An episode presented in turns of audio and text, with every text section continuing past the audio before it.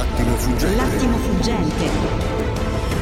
L'attimo fuggente. L'attimo fuggente. L'attimo fuggente. Con Luca Telese, dove la vita italiana viene analizzata, messa in discussione e a volte apprezzata. L'attimo fuggente per capire e comprendere il mondo che gira intorno a noi. L'attimo fuggente. L'attimo fuggente.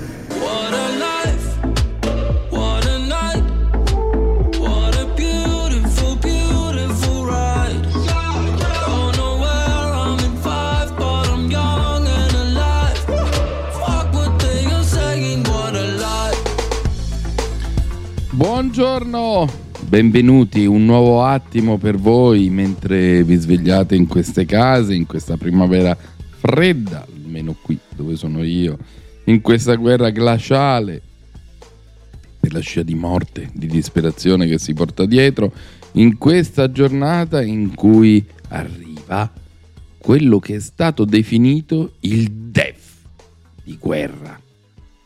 Ma che cos'è un DEF di guerra? E che cosa significa?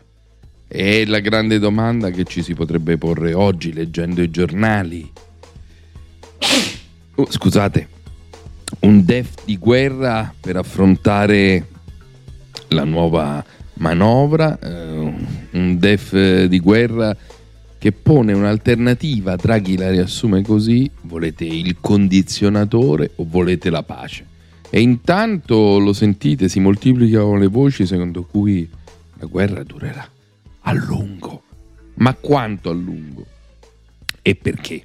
Allora, queste sono le prime domande di oggi. C'è poco, pochissimo sui giornali, oltre la guerra, e cercheremo delle notizie che quelli affiorano con molta difficoltà. Ma siamo sempre noi, Luca Terese qui da Roma e da Mosca. Mark Bernardini. Ah, bene, ma che botta di entusiasmo che hai dato. Mamma Ho mia, fregato, gente. eh. Uh, Ho fregato. oh. Eh, allora, eh, si può vivere senza il gas di Putin? C'è un allarme contenuto nei numeri del governo non sbandierato che Libero riassume così: senza il gas di Putin 570.000 persone perderanno il lavoro. A me sembra una cifra incredibile, abnorme, poi cercheremo di capire se Libero e gli altri giornali, La Verità, Il Fatto Quotidiano, eh, che eh, titolano su queste emergenze hanno ragione o meno, ma come ogni giorno adesso intanto iniziamo da quel, da quel lascito che ogni giorno Peter compone per voi, una sorta di sintesi sonora della giornata. Kramatorsk nel Donbass, la città ancora sotto il controllo ucraino, è stata pesantemente bombardata dai russi, anche una scuola è stata colpita. La zona si prepara a un'offensiva russa ancora più pesante, il fronte è quello più caldo. I civili, quelli che possono, fuggono in massa per salvarsi la vita. L'aggressione della Russia all'Ucraina, la guerra, esattamente il contrario del significato di incontro di pace, di amicizia, di collaborazione. Stiamo operando perché malgrado tutto, malgrado le orribili immagini che siamo costretti a vedere, si recuperi ragionevolezza nel mondo e nel nostro continente. Sono 150 i diplomatici russi espulsi dall'Europa nelle ultime 48 ore. Italia, Danimarca, Svezia e Spagna si sono allineate alla decisione che Germania e Francia avevano preso lunedì, espellendo a loro volta decine di diplomatici dopo le immagini del massacro compiuto dai russi a Bucha, nei pressi di Kiev. Ci sono segnali molto chiari che a Buca siano stati commessi crimini di guerra, ha detto Emmanuel Macron, che auspica in settimana si possa giungere al blocco completo delle importazioni di petrolio e carbone dalla Russia. La sensazione che questa stia diventando una guerra sempre di più una guerra per procura, io ce l'ho. Cioè, voglio dire, eh, quando tu cominci ad alzare il livello di eh, foraggiamento di armi che dai all'Ucraina, eh, pensando ai caccia M, la, la MiG-29 che sono in Polonia, ai carri armati, Cioè tu stai, come dire, invece di, di cercare di lavorare sulla diplomazia, sul negoziato per interrompere questo scontro, stai cercando di amplificarlo.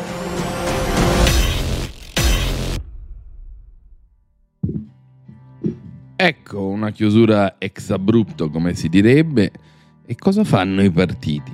Ancora da libero colgo un segnale della Lega che in un articolo di Fabio Rubini dice è pronta a rompere sul no a nuove tasse. Ma quindi arrivano nuove tasse come, quando e perché?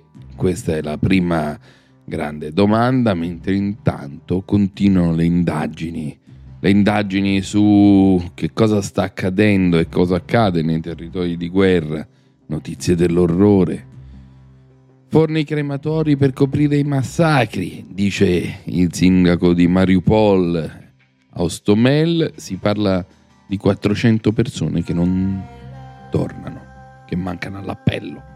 E eh, i russi, i russi che cosa fanno? Provano a concentrare le forze del Donbass, scavano trincee intorno a Chernobyl, insomma questa guerra è sempre più difficile da decrittare anche sul piano militare perché come avete sentito l'augurio di qualcuno è che duri molto a lungo. Allora, eh, oggi, come da qualche giorno sto facendo, dopo questa raffica di cattive notizie serve una boccata d'aria. Allora siccome sto setacciando per voi le canzoni che parlano della guerra, ce n'è una molto irrituale, molto particolare, di Amy Winehouse. È una sorta di preghiera laica di una donna che dice sarò al fianco del mio uomo in quella guerra.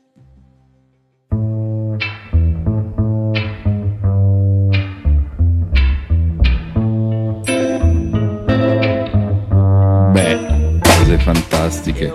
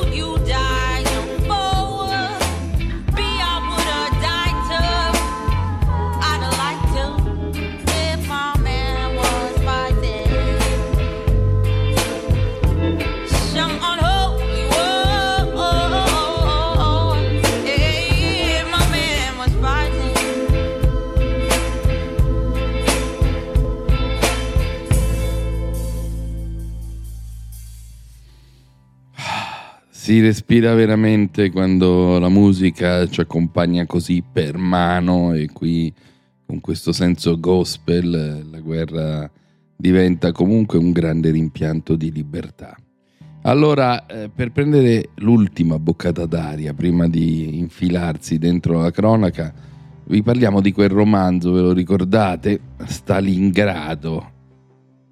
Stalingrado, vita e destino dei totalitarismi, titola giustamente libero perché esce per la prima volta in Italia il romanzo di Grossman, l'autore ucraino, che osò equiparare le atrocità del nazismo e quelle di Stalin. È un bellissimo libro ad Elfi, ve ne ho già parlato, e, e- e lo potrei raccontare così. Durante la seconda guerra, mondiale dopo, Grossman mette mano a due romanzi torrenziali, tradotti con cura da Claudia Zonghetti, Stalingrado e poi ovviamente Vita e Destino, che eleveranno il suo nome fra i classici della lettura del secolo scorso.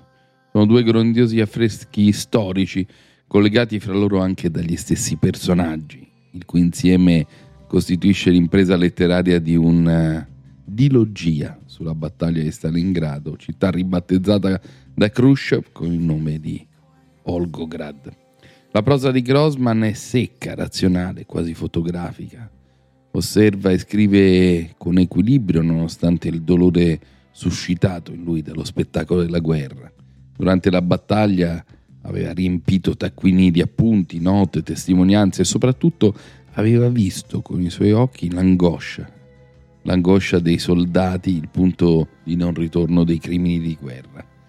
Una versione di Stalingrado parziale in russo con il titolo per la giusta causa è datata del 52, ma la prima traduzione italiana, la più completa in assoluto rispetto a quelle esistenti, è ora in libreria per Adelphi.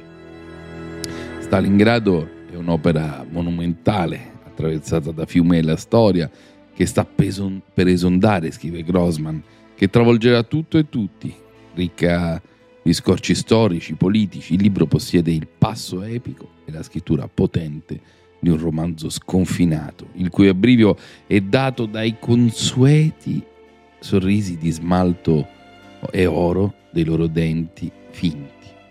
Dall'incontro del 29 aprile del 42 a Salisburgo fra Hitler e Mussolini inizia la narrazione e il duce è geloso delle sentinelle tedesche dalle spalle e dalle uniformi che paiono di acciaio. La monotonia delle divise dei soldati, del trench di Hitler, gli ricordano gli scaffali delle corazzate e il ferro della guerra di fanteria. Eppure quella perfetta espressione della potenza militare tedesca non può che far impallidire l'eleganza cromatica delle uniformi italiane. Ebbene, vi ho dato un lampo di questa scrittura, di questo nuovo libro. Pensate, si parla della seconda guerra mondiale, ma nel cortocircuito che ci assedia sembra che si parli di oggi. Mark Bernardini, che cosa si dice a Mosca, di che cosa si parla, se questo più o meno è l'affresco delle pagine dei giornali di stamattina. Allora, vabbè, su Stalingrado, eh, cioè sul romanzo ovviamente, eh, Sì. intanto corre- correggo che essendo stato scritto all'epoca, eh, non era ucraino, era sovietico l'autore. Sovietico, bene, correggi, conta, correggi. Questo, questo poco conta. Ma soprattutto invece che nella mia generazione in Italia Anche Stalingrado- era eh, ucraino allora. Eh? Sì, infatti, infatti Anche Leonid. Brezhnev. Certo. Eh, come peraltro ehm, Khrushchev è nato proprio al confine con l'Ucraina, come peraltro Gorbaciov è nato al confine con l'Ucraina. Cioè, Ah, anche Gorbaciov. ucraini- Dove- ma, Eh, ma in Russia però Gorbaciov. In Russia, sì, sì, sì, no, ma anche Khrushchev è nato in Russia, però proprio al confine con l'Ucraina. Quindi, insomma, voglio- quello che voglio dire è che eh, insomma, gli ucraini hanno gestito l'Unione Sovietica per un bel po' di decenni, tanto che si lamentano. Vabbè, ma insomma, adesso non importa. Dicevo che eh, nella mia generazione in Italia, Stalingrado, la prima cosa che veniva in mente era quella bellissima canzone eh, Beh, di- certo. degli Stormy Six che tutti noi strimpellavamo con la chitarra. D'ora in quindi, poi troverà Stalingrado in ogni città, certo. Esatto, esatto. E quindi voglio dire, questo- questa cosa che sempre più spesso noto che... Ma prima di commuoverti con la Marcord, dici che cosa titolano oggi i giornali in Russia. Allora, allora, io intanto se poi ti do proprio i titoli, però poi... Ma guarda, ti hanno argomento- messo il violino degli Stormy Six, lo Sì, senti? lo sento, lo sento, sì, sì, sì. sì. Peter è un mascalzone proprio. No, è bravissimo. E, vabbè, allora come titoli abbiamo che in Estonia sono stati ehm, fermati dalla polizia gli ex collaboratori del portale di Sputnik, dell'agenzia Sputnik eh, in Estonia, Mm. che, ehm, che il Pentagono e Kiev eh, facevano esperimenti su eh, esseri umani eh, per quanto riguarda le armi biologiche.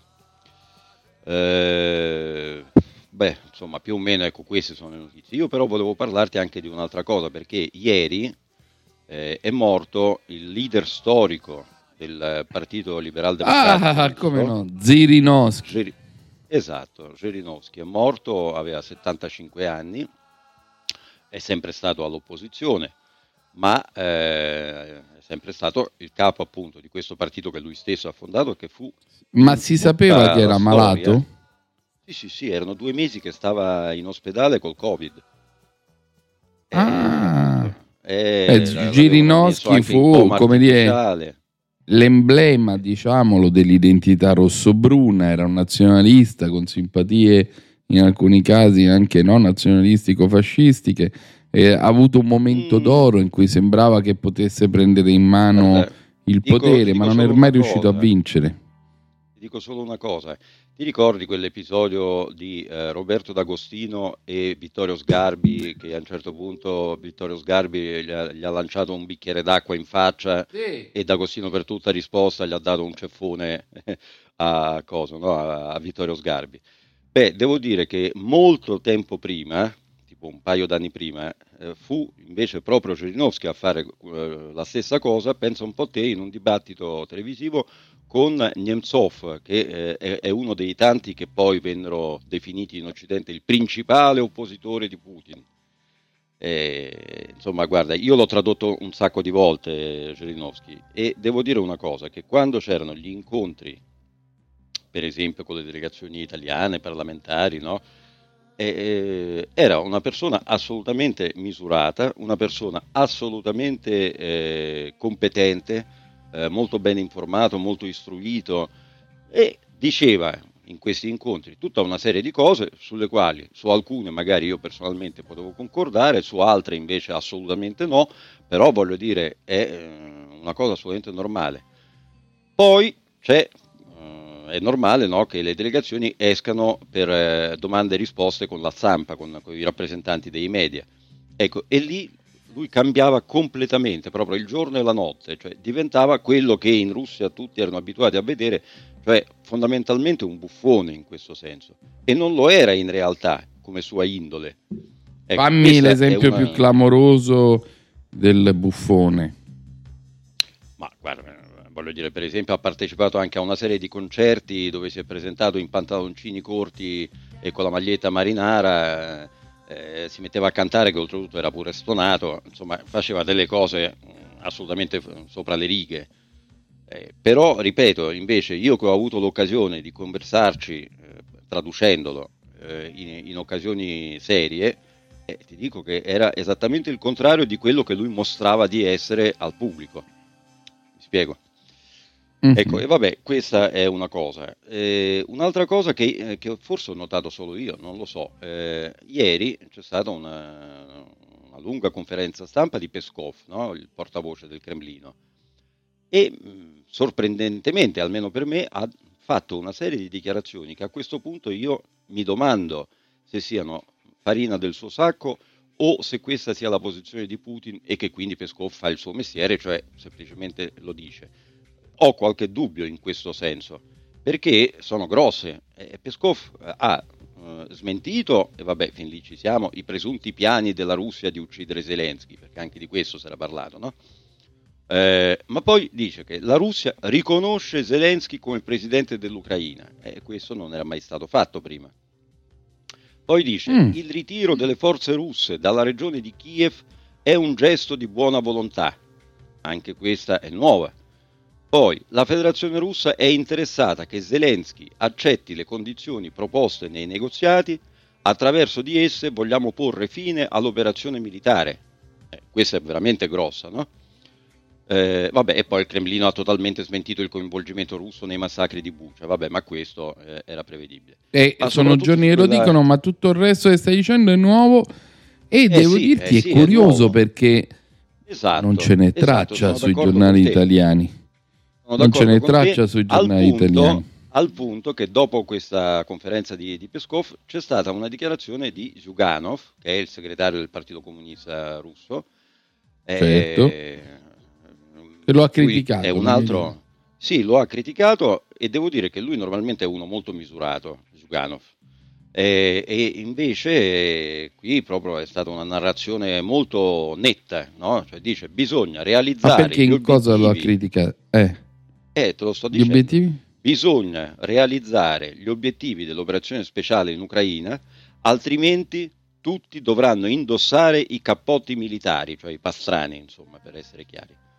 Eh, eh, insomma, è una narrazione a dir poco singolare, però quindi voglio dire, vedi che non è poi così scontato che tutti la pensino nello stesso modo, che qui non, eh, non ci siano persone che dicono una cosa e altre che ne dicono altre.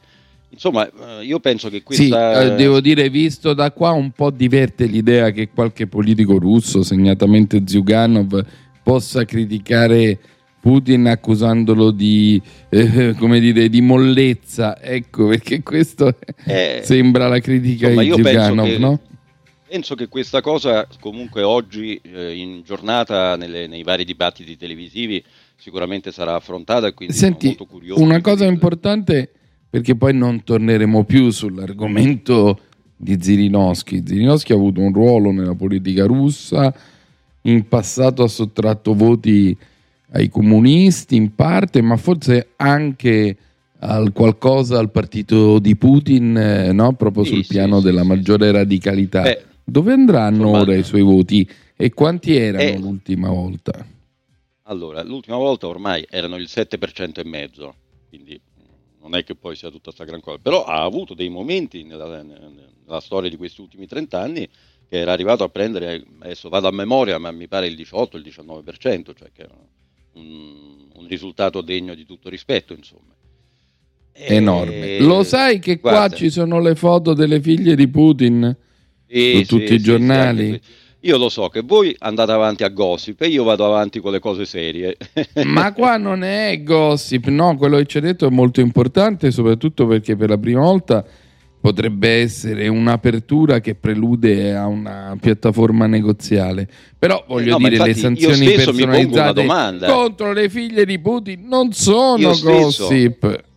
Io stesso, stesso? mi pongo una, una domanda, e cioè, ma allora tutto- tutta questa narrazione della demilitarizzazione e della denazificazione, ma eh, eh, allora cosa ci hanno raccontato fino adesso?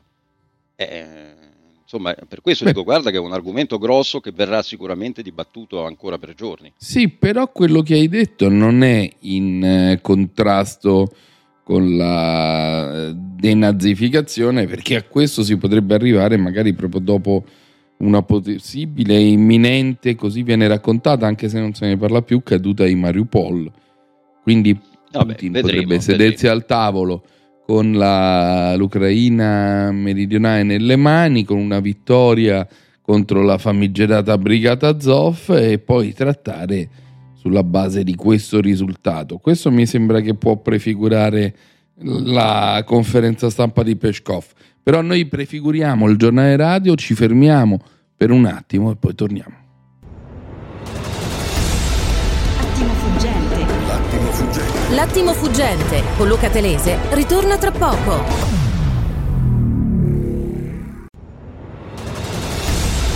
Attimo fuggente. L'attimo fuggente. L'attimo fuggente con Luca Telese.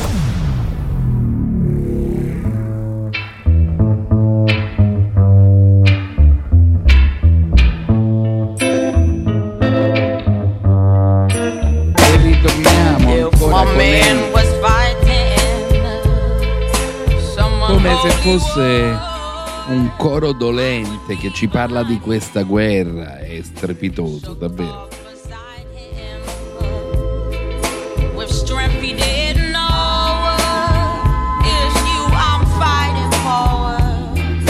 E intanto vi diamo due notizie sulla battaglia difficile delle idee qui in Italia. La prima riguarda Orsini, ve lo ricordate? Sì, il pacifista, analista sotto tiro che adesso, secondo The Post Internazionale, ripreso dal fatto questa mattina, rischia ancora. Sì, perché devi sapere che nella sua fondazione, caro Mark, un osservatorio che studia i fenomeni e le tendenze della politica internazionale, che dirige da tempo, anche se nel, diciamo, nel novero della- delle strutture della LUIS, ecco, nella sua fondazione Orsini aveva un finanziatore importante, che era Leni. E adesso la notizia, l'ultima, è che Leni vorrebbe ritirare il finanziamento per via delle opinioni di Orsini. Dunque è veramente un, eh, un incredibile colpo di scena. Non è finita! Non è finita perché eh, Di Mare, il eh, direttore di Rai 3, eh, riferendosi alle frasi dello stesso Orsini a carta bianca, pensa addirittura a martedì, non so se Peter riesce a recuperarla così la risentiamo, prende le distanze da quello che aveva detto in quell'occasione Orsini, cioè la frase che aveva fatto schifo a me personalmente, quindi non ho nessun problema a dirlo, quella per cui un bambino vivo sotto le dittature è meglio uno che uno morto sotto le bombe. Però la domanda è, ma si può addirittura avere in un clima così un direttore di rete che dopo due giorni prende le distanze da un'opinione espressa in uno dei suoi programmi. A me sembra che stia scattando una psicosi, caro Mark. Devo dirti che manco neanche nella Russia putiniana abbiamo manifestazioni di questo tipo, nel senso che le opinioni sono diverse, devono essere diverse. Però vorrei, se Peter riesce a ritrovarlo, lo abbiamo trasmesso mercoledì, questo file è un po' il punto più alto del, del delirio orsiniano, a cui io voglio dire che noi siamo qui all'attimo cogente a garantire qualunque libertà di opinione, ma anche ad assicurarci il diritto di critica. Cioè io ho trovato veramente sgradevole, ma l'abbiamo detto qua a caldo, sapete, vi anticipiamo le cose, che uno possa dire che un bambino che vive sotto una dittatura è un bambino felice, non è un paradosso, è una coglionata.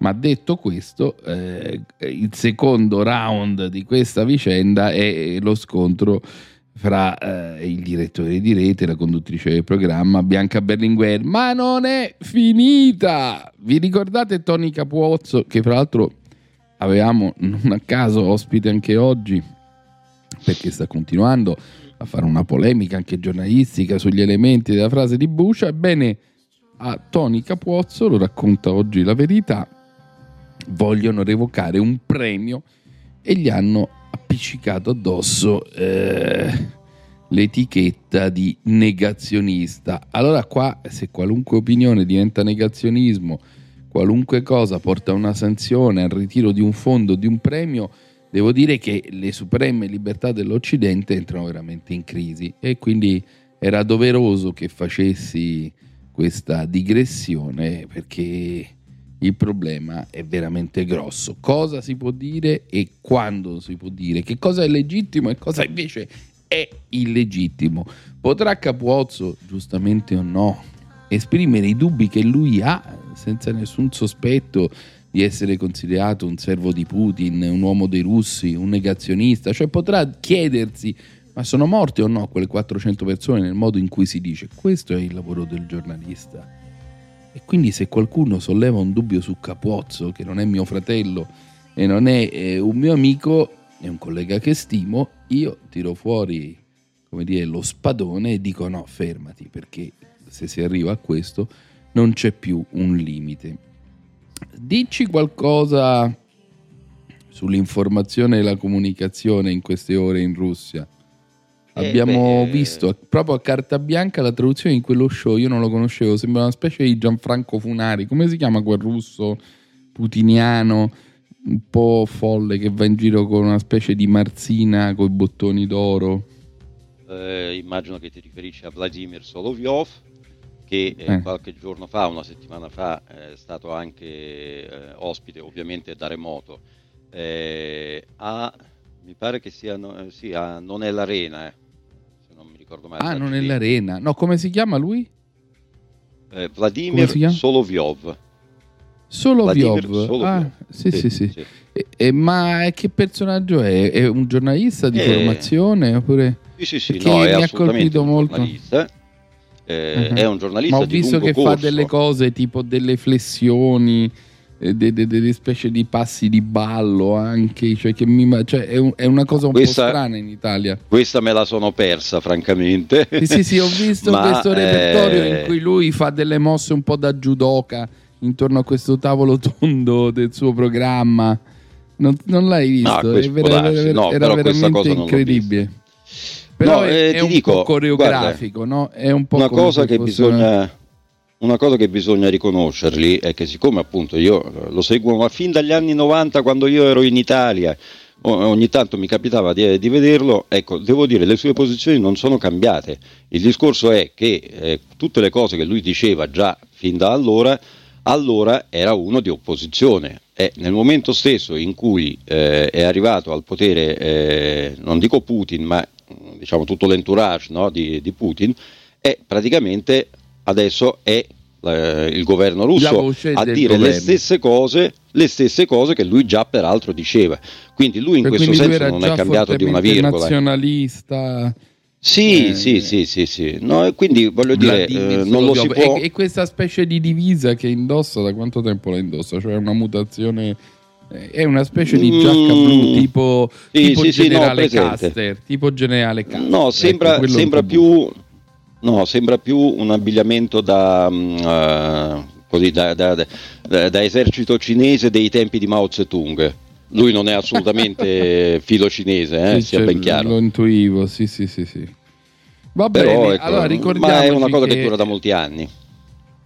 Bene, ricordiamoci che più avanti avremo Tony Capuozzo e quindi potremo sentirlo anche su questo.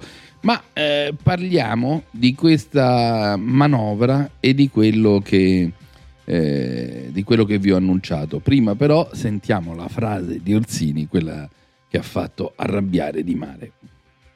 Rendersi disponibile non è riconoscere, ha un altro significato diplomatico e strategico, quindi io non affido la situazione a Zelensky perché quest'uomo è totalmente incapace di gestire la situazione. Noi dobbiamo innanzitutto proteggere Zelensky da se stesso perché lui è politicamente un incapace totale. Eh, ho capito, Ma però il- il, popolo riconosce Zelensky, non è che riconosce l'Italia, la Francia, la, la Spagna, la Ma dottore- Germania. dottoressa, è quello che torniamo al discorso di prima, il popolo riconosce Zelensky, ma se il popolo che riconosce Zelensky vuole tirare dentro anche l'Italia in questa guerra, eh, deve accettare anche che l'Italia possa dire la propria e possa eventualmente dire siamo disposti al riconoscimento della Crimea e del Donbass. Ma io faccio questo perché ragiono in una prospettiva umanitaria.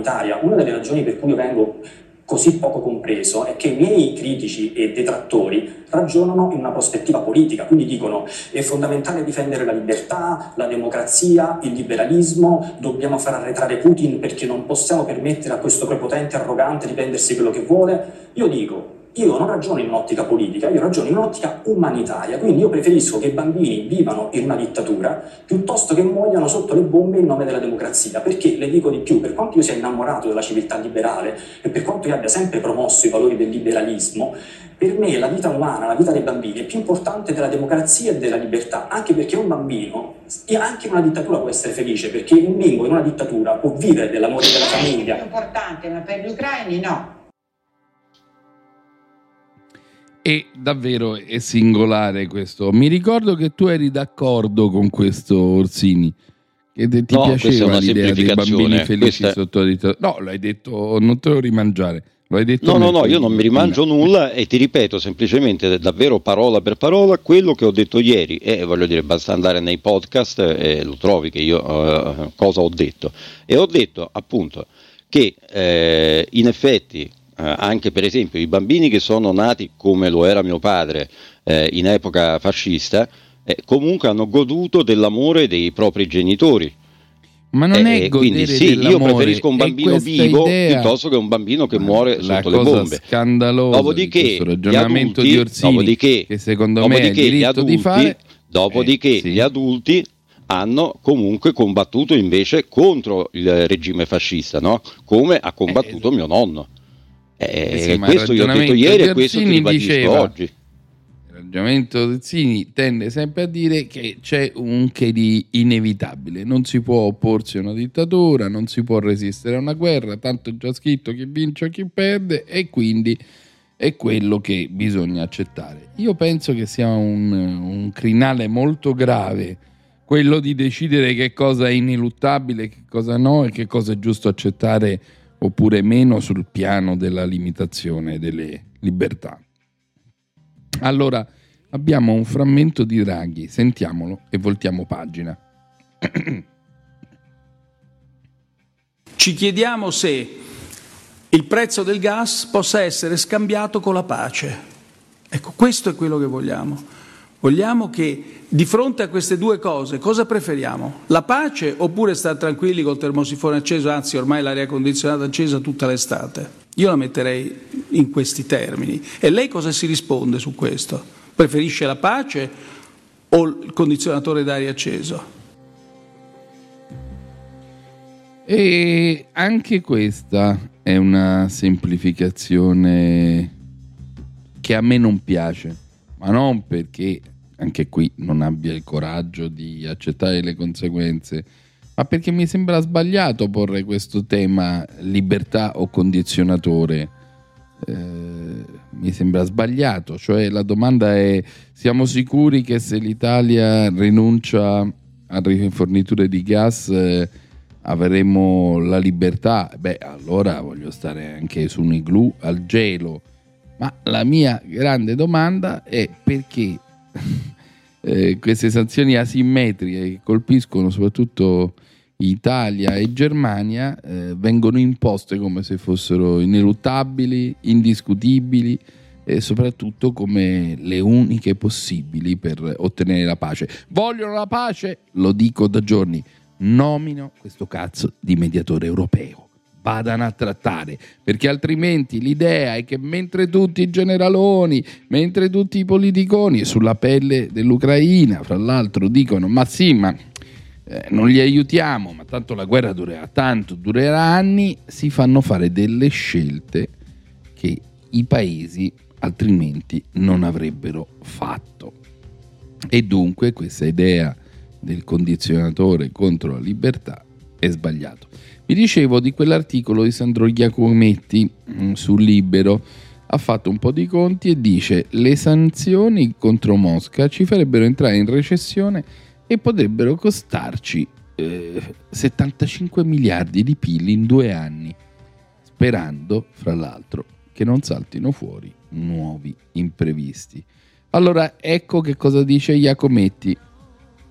Dando un'occhiata al documento di economia finanziaria appena licenziato dal Consiglio dei Ministri, ci accorgiamo che se abbiamo davanti eh, il quadro dei numeri che ci si prospettano, eh, l'alternativa è questa. Se abbiamo davvero intenzione di chiudere con il gas di Putin e smettere di finanziare la guerra, l'aria fresca non sarà l'unica cosa a cui dovremo rinunciare. Oltre alla piacevole ebbrezza che esce, scrive Iacometti, dai nostri impianti di raffreddamento, infatti dovremmo prepararci a dire addio anche a quasi 600.000 occupati e circa 75 miliardi di PIL.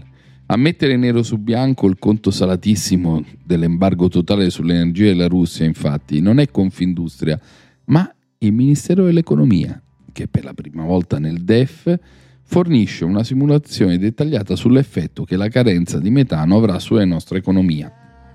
Gli esperti di via 20 settembre, scrive il libro, hanno preso in esame due scenari. Il primo ipotizza una sostituzione parziale dei 29 miliardi di metri cubi di gas che arrivano da Mosca. Il secondo invece vede il 40% del nostro fabbisogno totalmente scoperto. Ebbene, nel primo caso l'impatto sarebbe rilevante, ma tutto sommato, scrive il libro, sostenibile. Il PIL si ridurrebbe rispetto al quadro tendenziale a politiche invariate dello 0,8% nel 2022 e dell'1,1% nel 2023, in tutto un conto da 34 miliardi. I posti di lavoro invece scenderebbero dello 0,6 e dello 0,7, la botta in due anni sarebbe di circa 300.000 unità. Ma vediamo il caso in cui Putin chiude i rubinetti già questo mese e l'Italia, come sembra molto probabile, non riesce a sopperire con il gas naturale liquido l'aumento di flusso degli altri gasdotti che ha già messo in programma. In questo caso la caduta del PIL sarebbe del 2,3% quest'anno e dell'1,9% nel 2023. La stangata accumulata è dunque di oltre 75 miliardi. Molto più significativo anche l'impatto sul mercato del lavoro, 299 mila posti in meno quest'anno, 1,3%, e 273 mila il prossimo, 1,2%, in totale mezzo milione, anzi 572 mila per l'esattezza posti di lavoro. In tempi normali, forse l'Italia potrebbe anche riuscire a incassare la mazzata, ma la pesantissima zavorra sull'economia, scrive Iacometti, si inserisce in un quadro già fortemente negativo. Già perché anche con il gas di Putin dobbiamo comunque fare i conti con l'inflazione alle stelle e i rincari delle materie prime che stanno mettendo in ginocchio famiglie ed imprese. Questo scrive il libro, ma attenzione, non è solo la penna di Iacometti, che come sapete è una firma, eh, fra l'altro molto stimata e considerata mh, attendibile del giornalismo economico. Questi sono i numeri che Iacometti trova dentro al DEF.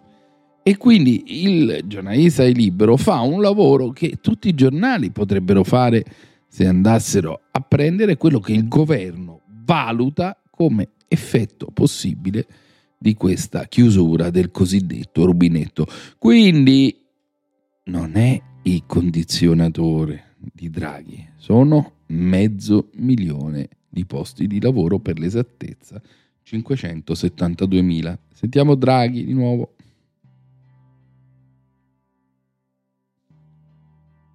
Ci chiediamo se il prezzo del gas possa essere scambiato con la pace. Ecco, questo è quello che vogliamo. Vogliamo che di fronte a queste due cose cosa preferiamo? La pace oppure stare tranquilli col termosifone acceso, anzi ormai l'aria condizionata accesa tutta l'estate? Io la metterei in questi termini. E lei cosa si risponde su questo? Preferisce la pace o il condizionatore d'aria acceso? Ma non è una, non è una deformazione questa, cioè non è una sintesi un po' sbagliata rispetto al problema e ai termini che abbiamo letto proprio adesso. A me sembra che sia una semplificazione che sposta il senso del problema. Non si tratta di tenere acceso o chiuso un condizionatore per qualche scampolo di stagione, si tratta di capire se il nostro paese va in una direzione piuttosto che in un'altra. E devo dire, caro Bernardini, che in questo allora io mi accendo, eh, come dire, un cero ai tedeschi, cioè spero che i tedeschi, che sono magari un po' più assennati, decidano il nostro destino e decidano se ci conviene o no andare in questo scenario di guerra energetica. Si dice qualcosa sulla scelta della Germania, Bernardini, a Mosca? Non ancora, ma sicuramente diventerà oggetto anche questo di discussione. Io sono pienamente d'accordo con te che è una semplificazione e secondo me una semplificazione sbagliata, no? cioè eh, pace o condizionatore. E, e, invece mi sembra molto più azzeccato il discorso de- dei 500.000 posti di lavoro, ma che si va a inserire in quello che io dicevo ieri, e cioè guardate che fondamentalmente eh, al di là degli orrori della guerra, ma eh, è una cosa che fa molto comodo agli Stati Uniti, cioè far scontrare in un modo o nell'altro eh, due dei suoi principali concorrenti, e cioè Unione Europea e Federazione Russa, eh, cercando appunto di, di, di farli bisticciare fra di loro, cosa che porterà a una deindustrializzazione dell'Europa. E una deindustrializzazione vuol dire un'ulteriore dipendenza dalle scelte economiche degli Stati Uniti. Sì, e però non gufare così, santo Dio. Più. No, no, no, no, non no gufare. Io, lo io spero che non detto. sia così. No, detto così fa venire i brividi. Allora sentiamo eh. per l'ultima volta Amy Winehouse e Peter accompagnaci dolcemente al notiziario da radio con eh, questi accordi. Uh, uh, uh. Mi piace molto il basso. If